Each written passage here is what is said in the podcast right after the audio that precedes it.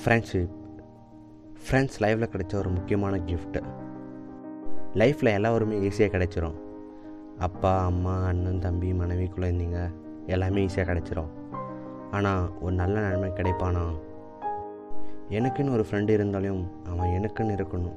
இன்னொருத்தன் பையன் இருக்கக்கூடாது. ஊரில் பத்து பதினஞ்சு ஃப்ரெண்டு வச்சுட்டு இருக்கிறவன்லாம் சந்தோஷமாக இருக்கான்.